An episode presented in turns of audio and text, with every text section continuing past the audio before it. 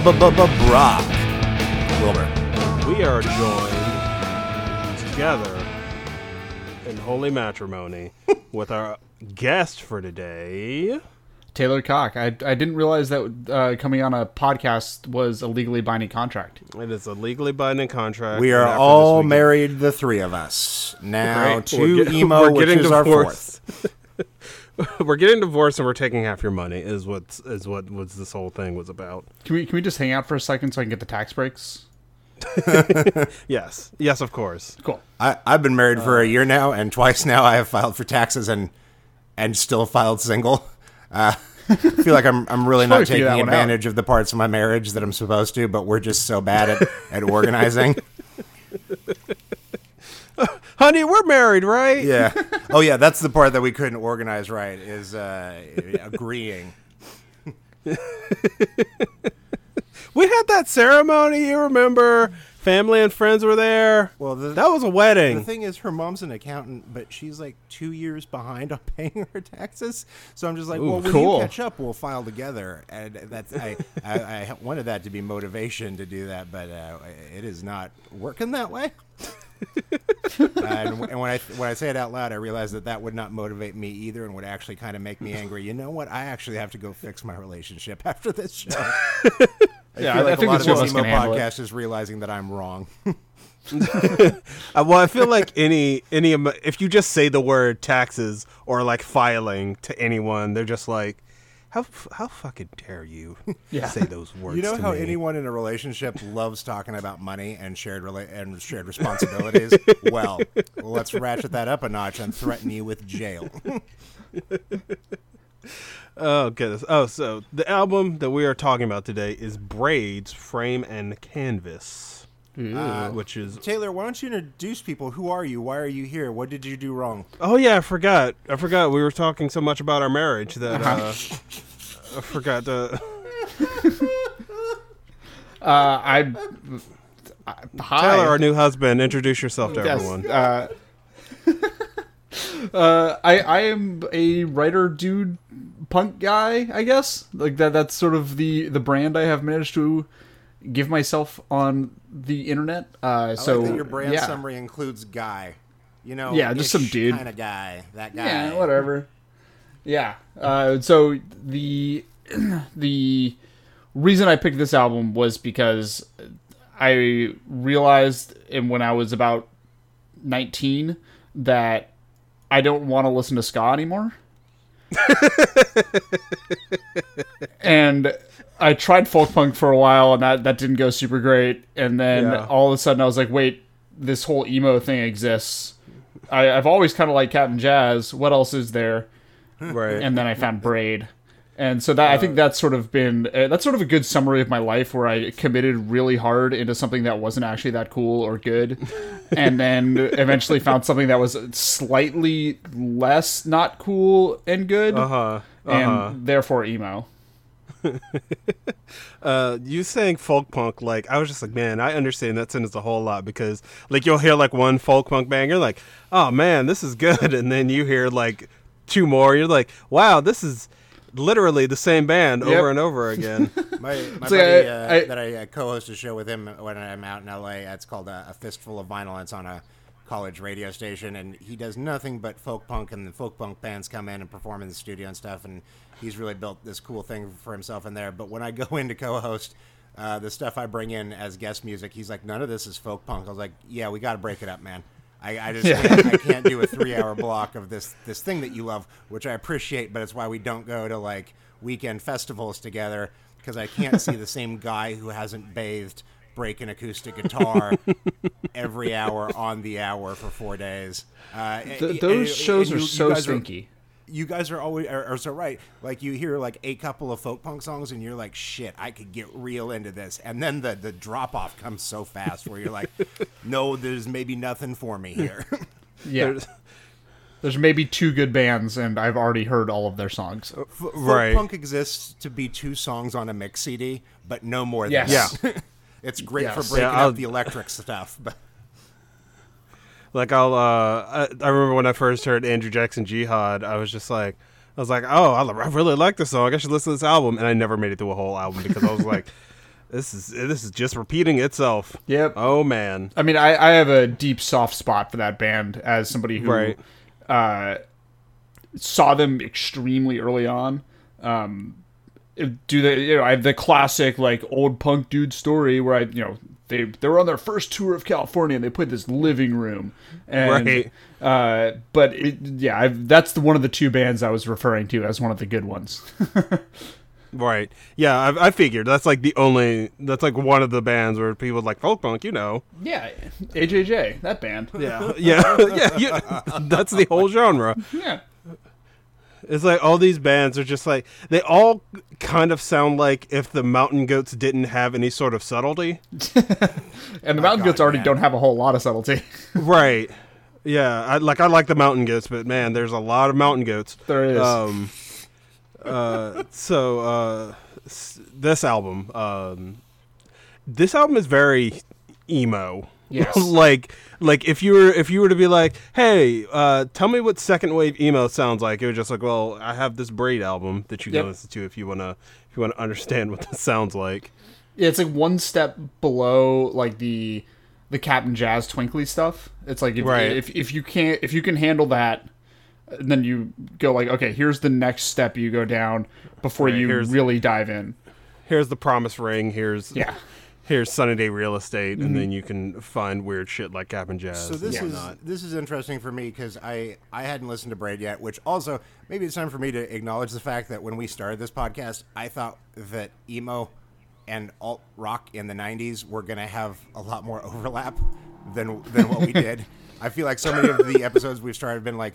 I never even heard of this band, and like, boy, howdy, maybe I just didn't get emo. Turns out I didn't get emo. I really didn't. I like, I just I, I lumped brand new in with a bunch of bands that I liked, and I I did not understand the assignment. I did not get the homework when we started this.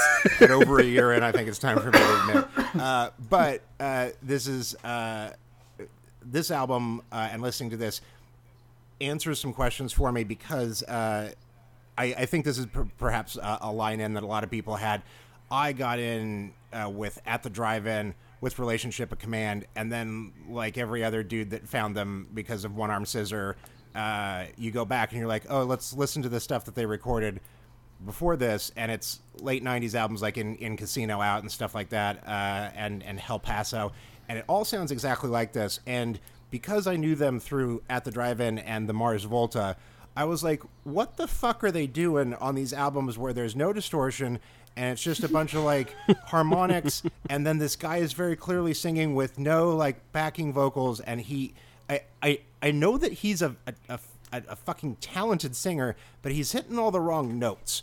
Uh, and Yep. and I, I was listening to this album, and I was like, oh fuck, uh, I I get so much more about what this wave of emo was, and I feel like uh, in in my dumb fucking film school brain, uh, this wave of emo for me now makes sense to me. If I think of it like Dogma 95 and those set of filmmaking rules for for for that th- set of things because everything here sounds like a, in, a, in a very similar way to that form of filmmaking uh, the vocals on everything here are just like whatever your first take was and wherever you cracked or didn't get the note that fucking stays. Your first draft stays on there uh, and that even uh, it, and I, it, it, it broke for me on the song ariel on this album uh, i realized that like a lot of the harmonies that they do and a lot of uh, emo bands in this era do don't sound like normal singing harmonies because they're sort of the harmonies that uh, mimic the drone chords that they're hitting on the guitar. So they're thinking of their voices in the same way that they're thinking of their weird discordant guitar parts. And I was like, oh, oh shit. Mm-hmm. Okay, all of it's sort of starting to crack into place for me. There, there is like a sort of a, a cohesive sound for this era, and I didn't get how or why these bands were doing it. And in listening to this album, I was like, oh, I I appreciate so much more of like early at the drive-in now and other bands in this time because like this this was such a cool sound. I was like, what is it that that unifies these things? And it's a very first draft thing with these fucking wacko guitar parts, uh, and then but also building yourself musically, even vocally, in that same way. So if if you want to drone through an entire song, that's just fine, and that's rock and roll. the Ariel is actually the track that I sort of point to. I'm glad you brought that album or that song up in particular because that's the one that I, I really point to as sort of like the Braid track as far as far as I'm concerned. I know there's others that are like, you know, obviously the new Nathan Detroit's the first track on the album is sort of like that's the entry entry point for this band. But Ariel's the the song that I point to to say like this is the song that sort of encapsulate what encapsulates what this band was about. And the fact that you open up with that like almost pop punk beginning um, and then Right. and then it gets really like you said really discordant and and and sort of they really really do their best to hide what's catchy about it um, and so it, it takes a couple tries to get it as oh there's the melody there's the chorus there's the catchy part um, and that's sort of braid to me. That's why that's why it caught me at 19 years old, 20 years old, and as being like, oh, this is some deep band. I mean, I I think their lyrics are really strong, but like I don't think it's some, you know, Right. this isn't T.S. Eliot, you know, like this is Right. it's not hard to read. Uh, like, but I I think that it's really interesting how they managed to figure out a way to bring in this I want to say almost rock and roll pop punky feel to what was coming out of you know stuff like Rites of Spring and even Cap'n Jazz, um, who are much more, much less, much less catchy than Braid ever was. Um, And I, I think that that's, I think that's really what Braid managed to pull off in a way that a lot of different bands during that era didn't. And there's a reason why we, I, people still talk about this album. Just you know, I agree. big big thoughts from from your guest on his first time. Oh no! show. I mean, I would want the guest because like uh, I didn't. Braid was never one of the bands that I got into. Like it was, it was um, like I heard them, but it never, it never caught on for me. Terrence, would um, you please for tell whatever people reason? what your reaction was to listening to this album? Oh, I, I so I had listened to this. I had listened to this last week. Um, because uh, we were supposed to record last week, but circumstances, all that other stuff, and so I was listening to it. I was like, this this entire album sounds like if you were to take a flannel shirt that you got from a thrift store and put it on a vinyl player. Yep. I mean, I'm, I'm, A I'm vinyl player. sho- I'm currently shoving all of my plaid flannel shirts into my closet. It's uh Yeah. might say something about me. I recently gave all of my uh, my uh, plaid flannel shirts to my nephew, so I keep buying it'll- more. It's bad. Uh, Costco has them. Weirdly Mm. enough, uh, you can get them for like fifteen bucks or whatever, 10, 15 bucks. If you're Uniqlo to be a, Uniqlo has uh, realized the American Taylor Cocke market and has a pile of probably 30 different plaids, uh, plaid flannels in their stores these days. I'm just like, oh man, this is I gotta I gotta go. I can't I can't be seen in here anymore. um, yeah, there's there's just something about this album that there's only one song on here that I just I go back to and listen to. Um, uh, collect from Clark, uh, Clark Kent. I don't know something about that song. Just uh, is when I hear that song, I'm just like, yeah, I like this album, but just kind of listen to the rest of it. It doesn't. I look. I don't hate it, and but but I don't love it. Like I like it. Like if somebody put it on, I would have no. uh I'd have no problem with it, but I don't think it'd be something I would choose myself. Sure, yeah. I mean, I think it's definitely one of those albums that it's it's one of those more important than good albums. Um, I think. Right. Uh, I I mean, I listen to it fairly regularly, but that's just for you know, uh, emotional reasons. Considering you know emo, uh, Right. I, I have an attachment to it. Uh, I would say that I don't actually listen to that much Braid other than this album. Um, I, I, they put out a new one. Let's see, when, when did that one come out? Um, in 2014 that I actually I actually think is pretty okay. Um, But the for the most part, if I'm gonna go, if I'm in an emo mood, this isn't the first album that I jump to. But the reason Right. that I brought it up was sort of like the I think it's a it's a really amazing entry point for a lot of the different genres, uh, a lot of the different sort of I don't even want to say subgenres because we just all call them emo, but like the the different bands that were a part of that scene, uh, going backwards and forwards. I think it's just like this really interesting entry point for all that stuff. Right. It's kind of like um, when it when there's like a movie or like a very intense movie or something where you're just like, man, that movie was really good. And like, do you recommend other people see it? Uh, kind of. if they're interested, It's like it just it, it like the discourse around it kind of reminds me of just like uh, when Hereditary came out earlier this year, where people are like, "Man, this movie is really good," and then just like, "Should I see it?" It's a good movie. Yeah. like they can't. It's not one of those things where you can just be like, "Yes, you should also like." It's one of those things if you care about the history of and like the importance of a film, a movie, a game, or whatever. It's just like yes, impart in this, but if just to just be like, hey, have this, I- take this with you. This feels Yeah. like when you called me out for uh, with your tweet of uh, all my friends. Uh, BoJack is great. All my friends. I watched BoJack and now I feel terrible. right. yeah, that's more or less it. Yeah, I mean, it's, it's definitely it, it'll mess you up if you discover it too early. I think. Like, I think that's Right. that's a big thing. yeah. D- Like the whole. If you if I found this band at fifteen instead of 19 I feel like I would be an entirely different dude. Mm-hmm. You know, like I, I at 15 years old, I was, as I said earlier, I was really into ska, like third wave ska. because I think everybody goes through a ska phase at one point if you're into underground rock at all. I Um, mean, Uh-huh. why do they rock so hard? It's difficult Why- to answer. it's very difficult. Um, turns out they don't, actually. Oh no! Oh no! Whoops. Uh, but the, I think that really formed a lot of my uh, mental state in terms of music. Uh, And then I found, and then once I discovered, you know, stuff like Braid, it, it I was glad. All right, looking back, I am glad that I didn't find this stuff the same time I got really obsessed with ska music because the I would be as somebody insufferable. who insuffer a insufferable and b somebody who already has sort of a depressive mind. It Right. It would not have gone well for me that early. Yeah. I would have dove in. I I never got into Elliott Smith, but like I feel like it's the same thing. You know, it's reveling in that stuff a little bit. Um, reveling in sort of instead of working to improve. Yeah. I think maybe is is Yeah. the way to put that. I am gonna go real bummer city on this episode. I hope you guys don't mind.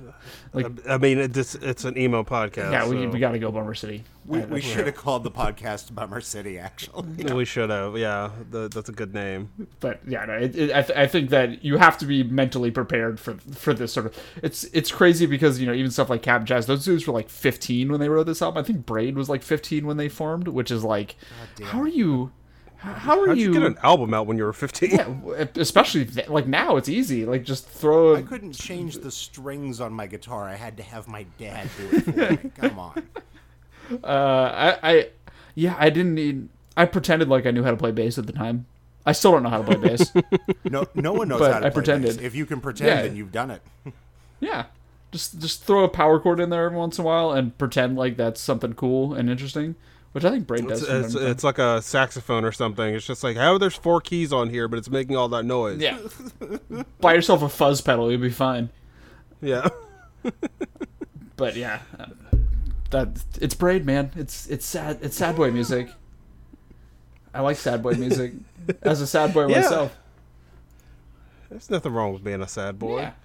Yeah. uh yeah, I, I'm, I'm try, like I'm I'm trying to think of this was never one of the bands that I even heard my friends talking about. Like if they talked about emo it was just like oh American football and Sunny Day real estate and things things of that nature. But Braid was never one of the ones that really came up in conversation. But I mean this was this came out in 1998 this was like a part of that that time frame of this is this is where emo happened. Yep. Um, and where where is the band originally from? They're from Illinois, I think. Champaign. Yeah, I was gonna say I was say Chicago. Like I was, if it's around Chicago, then like that was like Get Up Kids and stuff mm-hmm. like that. So I think the yeah the Get Up Kids is actually a really interesting comparison to Braid because the Get Up Kids went sort of the full.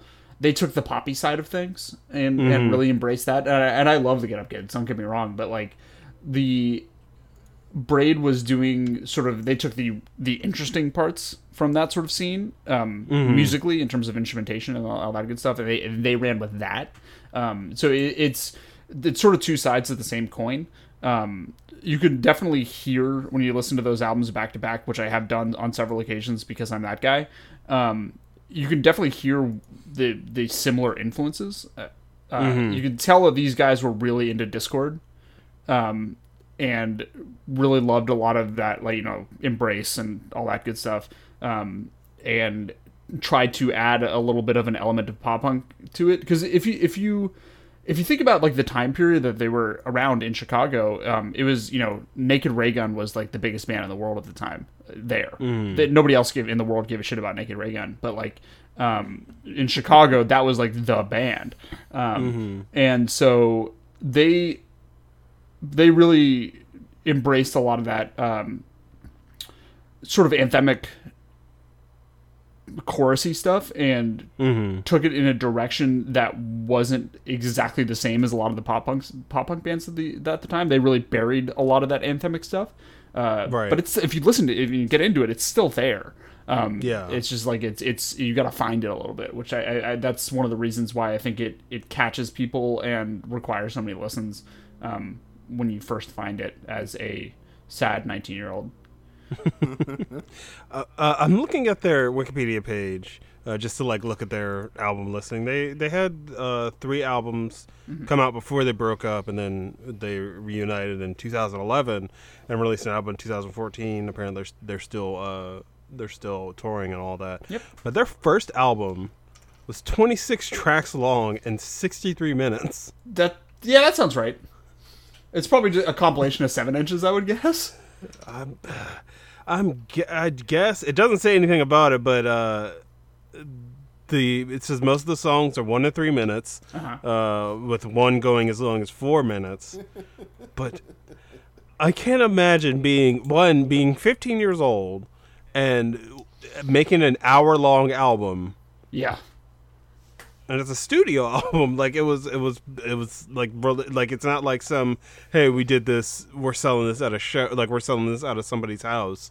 Like they got signed to a record label. It's crazy.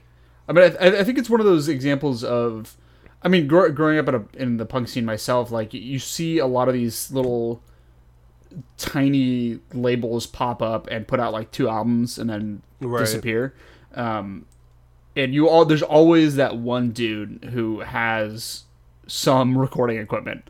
He'll have like two mics and a laptop. I mean, I guess an, in our era, a laptop. Um, I would assume they probably recorded that on a four track. I would guess. Um, Yeah. but because that album doesn't sound that great.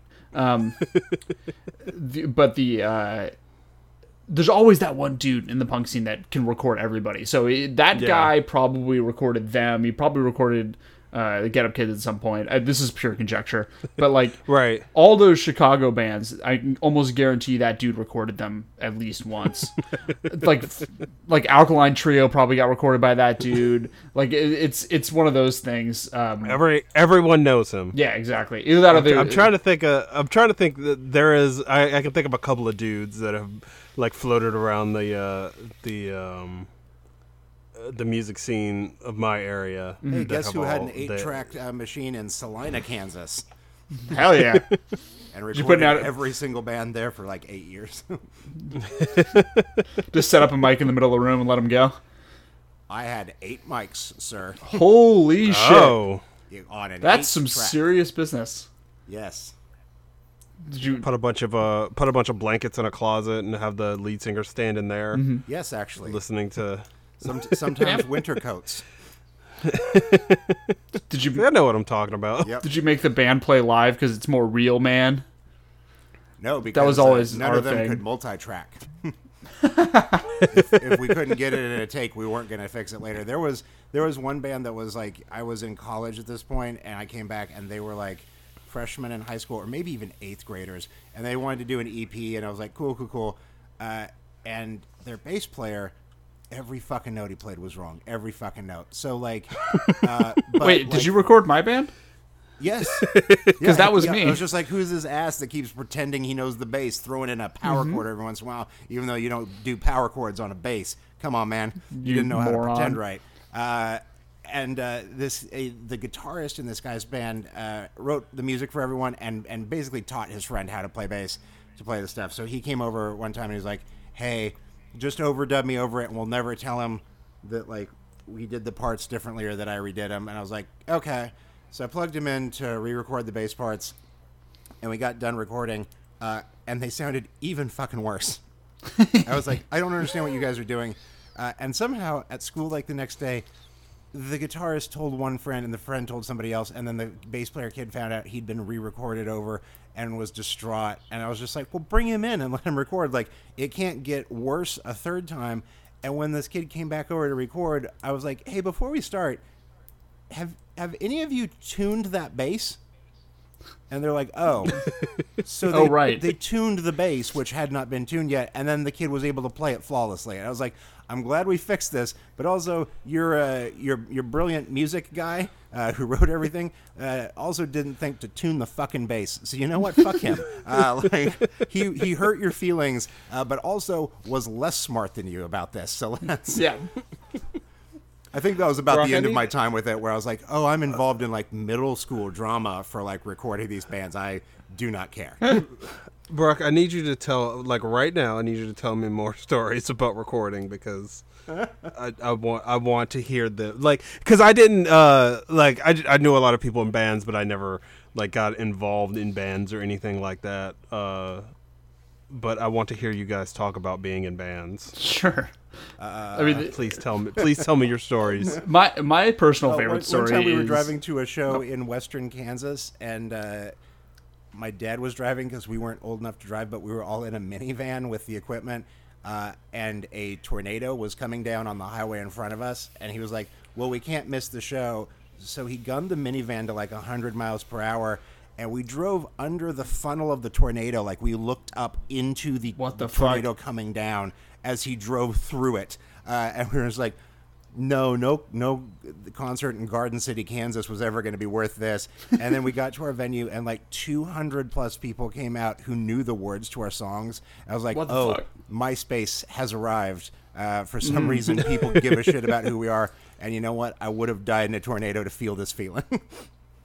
yeah, tha- that's the trick, right? Is you finally make it to the show and everyone knows the words, and you're like, oh, I mean, granted, I never had that experience because all my bands were garbage. Um, but I Tell, tell me, tell me about your story. Well, I for one, I I was the minivan guy. My first car was a minivan, a Dodge Caravan, gold. It was beautiful. Um, so me being 16, I took out the middle seat of the middle seat of the van, as you do, and so we would just always shove everyone's band equipment in the car or in the van, um, and then sit on the floor while I drove, which was super safe. And I'm sure the California police absolutely loved us.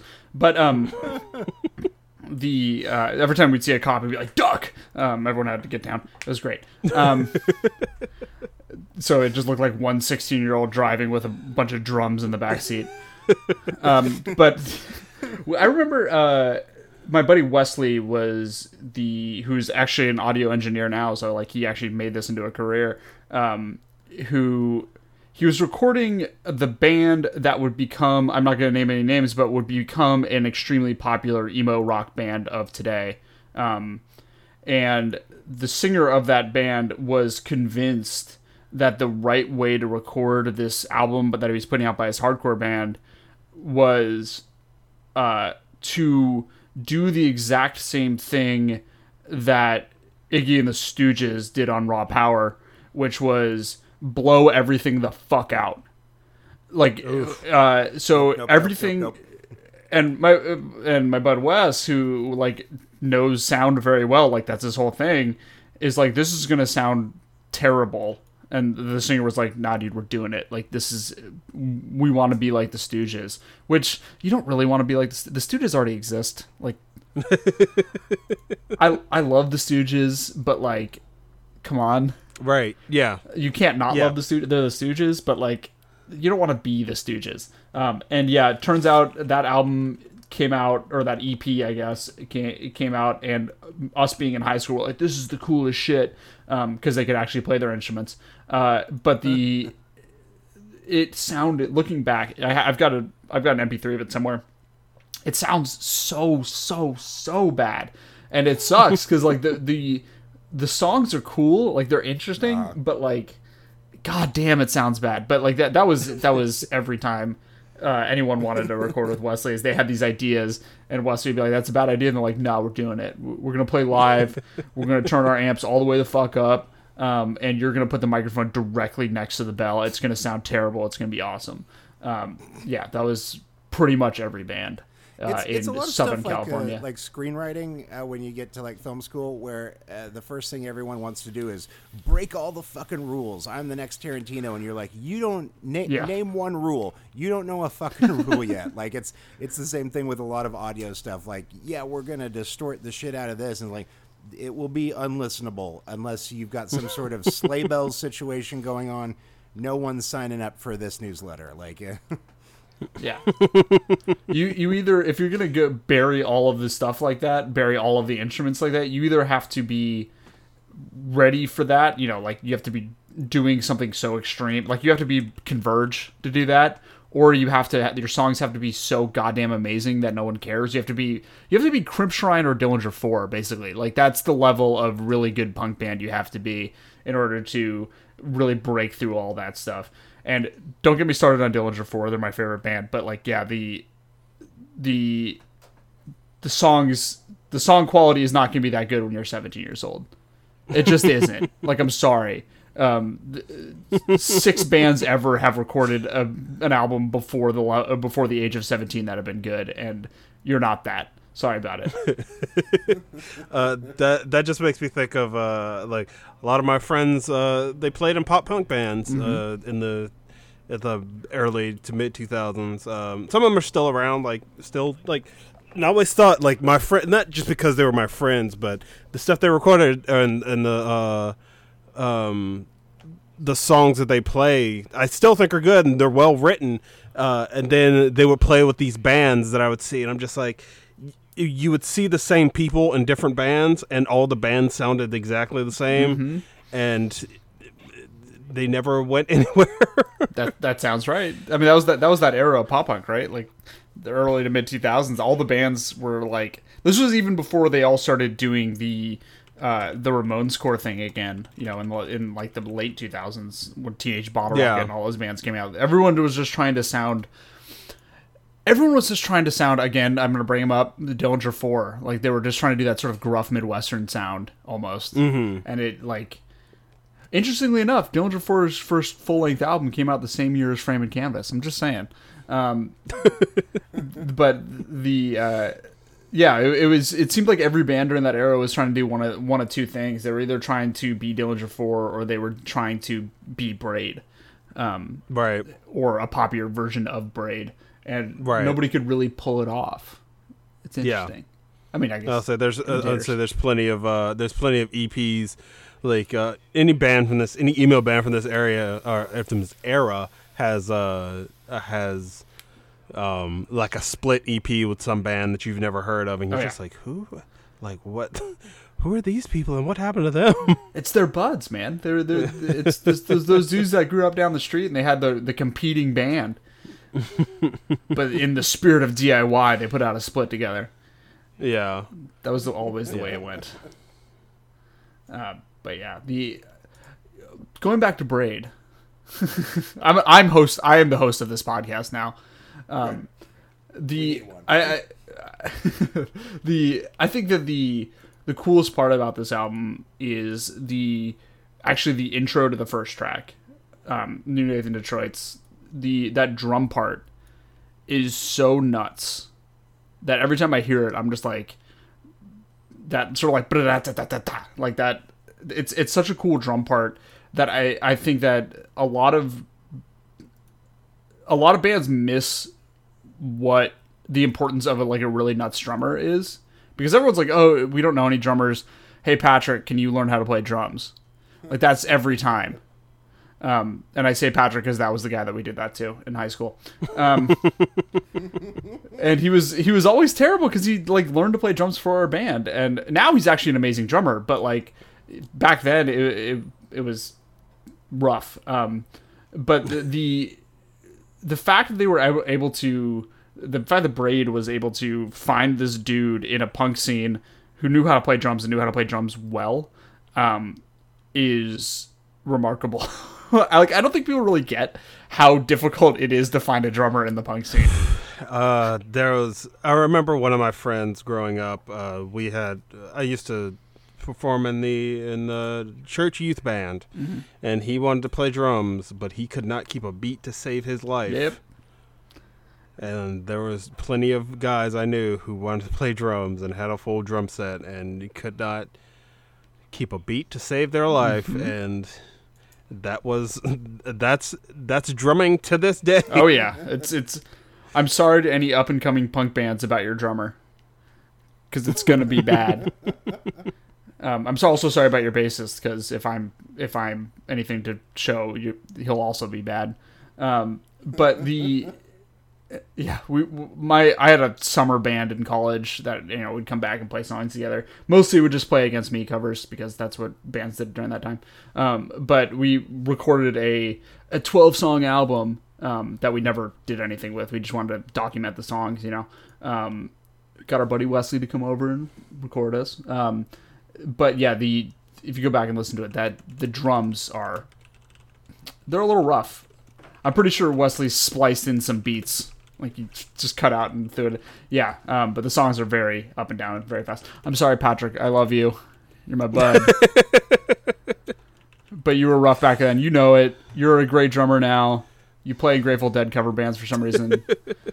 You're great. That's Okay, that that's Uh. actually really good drumming. I, I can't imagine being that good. yeah. He That's an he impossible moved to standard. he moved to the the middle of the woods in in Wisconsin and plays in Grateful Dead cover bands now. It's it's actually if you're gonna do it, you might as well do it. You know, if you're gonna, you might as well commit. You got to do it. Yeah. Brock. Do you have any uh, other stories you want to tell about uh, bands? Because I'm enjoying this. Oh, I'll I'll keep them for another episode.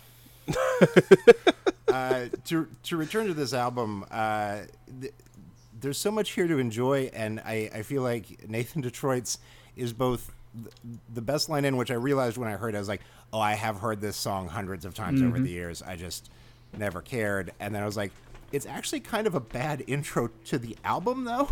Because it really sets up that like we don't give a shit about how we're singing sort of thing, and then everything else gets a lot better from there. Uh, and Oh, yeah. it doesn't have some of the same like musical tempo changes or or even even the guitars sound a little different than they do throughout. I was like, oh, I, I can't tell if they thought that that was going to be the single and then they overproduced it or underproduced it or tried too hard or didn't try hard enough. Something's off with that one. Uh, but I think uh, for me, uh, a dozen roses, especially the like two and a half minutes of very at the drive-in like palm mute breakdown stuff in the middle. I was just like, this is that is what uh, defines a Brock jam right there. Uh, no notes, lots of lots of noise, no notes. Brock Jam Brock Jams is my favorite '90s compilation of uh, songs to play while working out. God, that's really good, and no one's ever Yeah, done it. shit. Of all the Brock puns, I've never heard Brock jams. Oh my God, That's I like uh, I love that. That's great. welcome yeah, to the I- Chicago Bulls, and then just atonal palm muting. And uh, Everyone's looking around like, what the fuck? Like, the, the- trying to get excited for the game. Oh, oh no, we've we've committed too hard to the Chicago thing. oh my God, It's a- Oh goodness. one one guy in the back in a Cap'n Jazz t-shirt's just like pumping his fist, like yeah. Um, but I feel like everyone that else guy would be too just sad. judgmental to commit that early. You'd be like, "Let's let's see where this goes. It's not exactly Cap'n Jazz, if you know what I mean." And you're like, "Yeah, Cap'n Jazz shirt guy. I know what you mean. Yeah, You're exactly who I expected you to be." Either that, or, either that, or he's just excited to get to be recognized as a human being. You know, like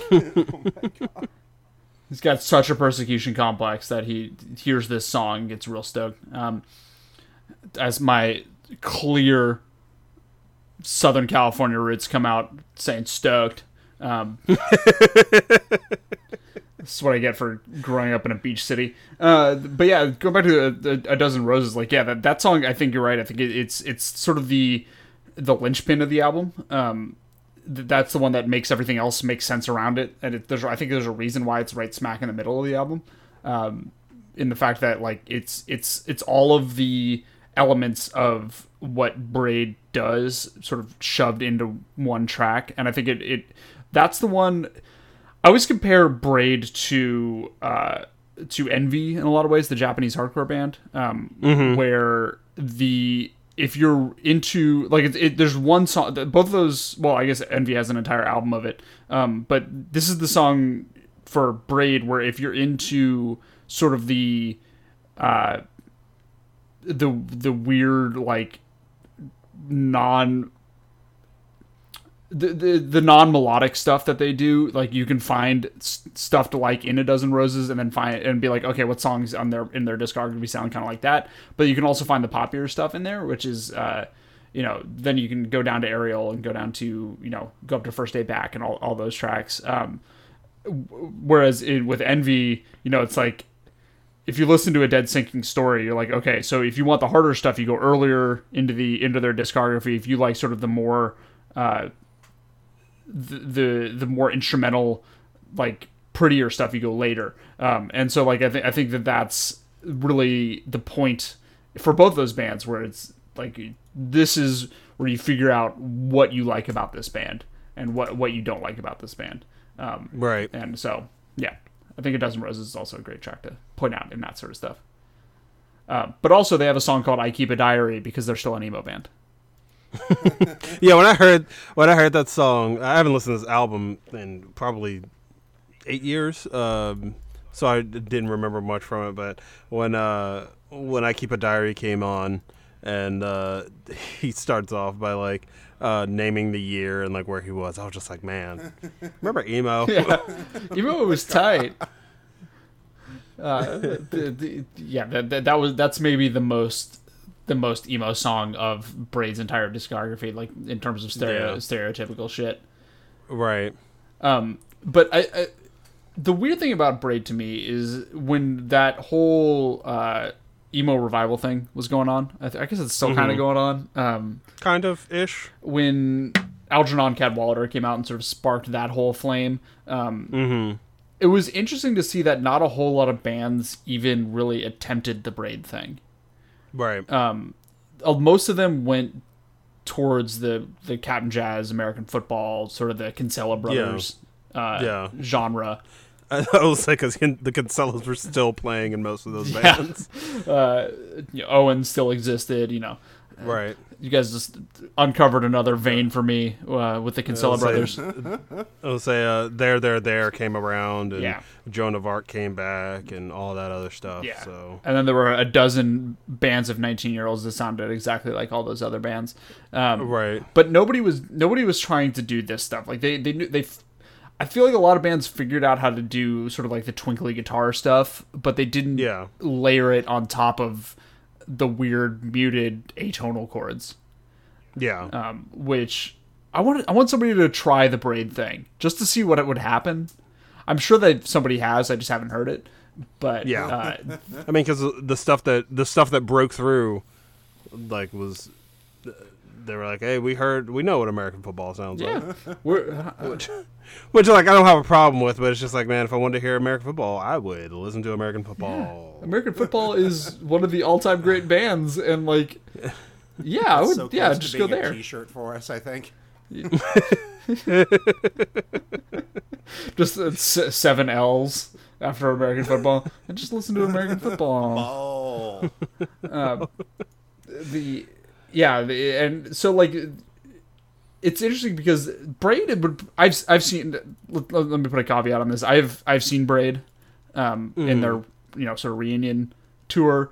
Um i saw them at the fest in florida which was if you want to if, if for those that, that that don't know it's a weekend where 6000 punks take over gainesville florida and it's sort of this weird punk summer camp that is a nightmare for most people but because i like drinking a lot of beer it's fine by me.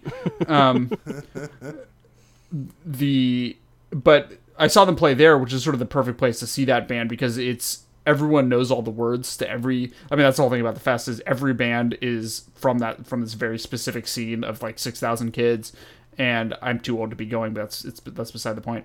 Um and so the seeing them in a place where everyone knows everything about that band is a fascinating experience versus seeing them in a place like Los Angeles where people are like, "Oh, I've heard of Braid. I'm gonna go. You know, I'll, I'll drive down to the Echoplex and go see that band."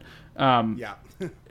and it's just like it's it's a lot of head nodding and being like appreciating Braid, you know, which that's like that's not really why I go to shows. Like I don't need to. It, it well, this kind of show at least. Um, If I'm gonna go see certain bands, I'll stand there and be like, yeah, this is this is some smart rock and roll. Um, but for for me, seeing Braid is a lot about uh, the emotional experience of it, and I don't recommend seeing them in a place where people are just gonna like, like I said, like just stand and appreciate Braid because they're not that kind of band, really. I don't think. Um, th- to me, when I listen to these songs, it's it they're much more about everyone raising their fists and doing the weird like yelpy yeah kind of thing. Um, I'm gonna do every That they fourth do. word. Here we go. yeah, yeah, let's do it. Um, so yeah, I don't know. It's it's it's Braid's a great live band. I'll say that. They they they can they they play the songs. That's for sure, They play the songs. and I they wish do them that well. wasn't such a high evaluation of a band, but it kind of is. Yeah. Well, I mean, like you, you see a lot of emo bands, and they're like, "Dude, you, man, you really fudged it in the recording, didn't you?" Y'all like, you, there's a lot of tracks on that recording, isn't there? Like, and then you see them, you're like, "Oh no, yeah, this is, this isn't, this isn't great." Um, yeah, especially those emo revival bands. Oof, I've seen a few. Uh, Taylor, where can we find you on the internet? You can find me at Taylor Cocke on Twitter. Do you have any like podcasts? Oh, you can, you can. Oh, I'm allowed to plug. Tell, tell me, yeah, plug. Plug away. We don't have a song like we don't have a song like Comedy Bang Bang. You have to Okay, you good. do your whole thing. Uh, uh, that, that would be rough for me anyway because you guys don't want to hear me sing. Um, the uh, you can you can also find my other podcast because I'm the host of this one now. Um, the uh, at Naruto podcast. It is a podcast about Naruto, the anime, Oh. which I don't. oh, I didn't. I committed Did you not know to. this? I thought that that's why we had him on, so you guys could relate.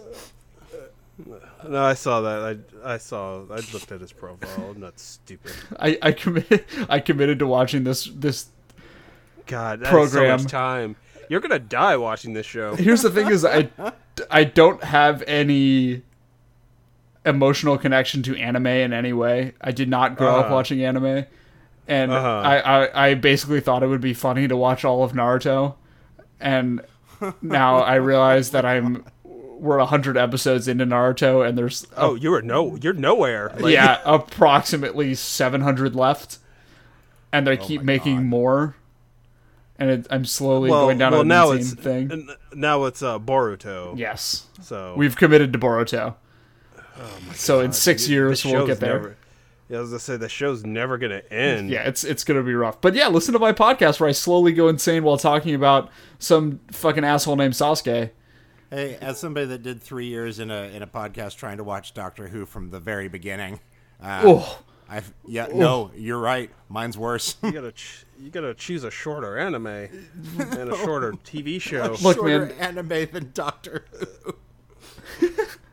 there's a I'll, I'll say there's a lot more bad episodes of Doctor Who than there are of Naruto, at least so far. I'll say, Yeah, I'll say Naruto at least has like the. 1969. Yeah, I'll say Naruto at least has like the animation. Like a lot of the fights are cool, but the fights are cool.